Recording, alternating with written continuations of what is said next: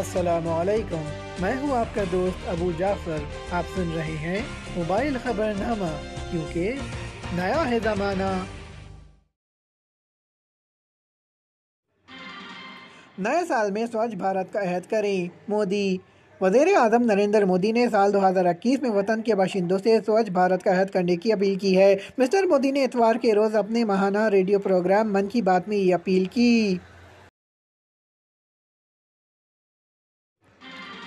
Security forces کا میندھر میں L O سی پر تین افراد کو گرفتار اور اسلحہ برآمد کرنے کا دعویٰ۔ سیکیورٹی فورسز نے جموں کشمیر کے ضلع پونچھ کے میندھر علاقے میں لائن آف کنٹرول کے نزدیک چھ گرینیڈوں کی برآمدگی کے بعد تین مقامی افراد کو گرفتار کر کے کا دعویٰ کیا ہے۔ سرکاری ذرائع نے بتایا کہ سیکیورٹی فورسز اور پولیس نے اتوار کی صبح ایک اطلاع موصول ہونے پر میندھر علاقے میں ایل او سی کے نزدیک آپریشن کر کے چھ ہیڈ گرینیڈ برآمد کیے۔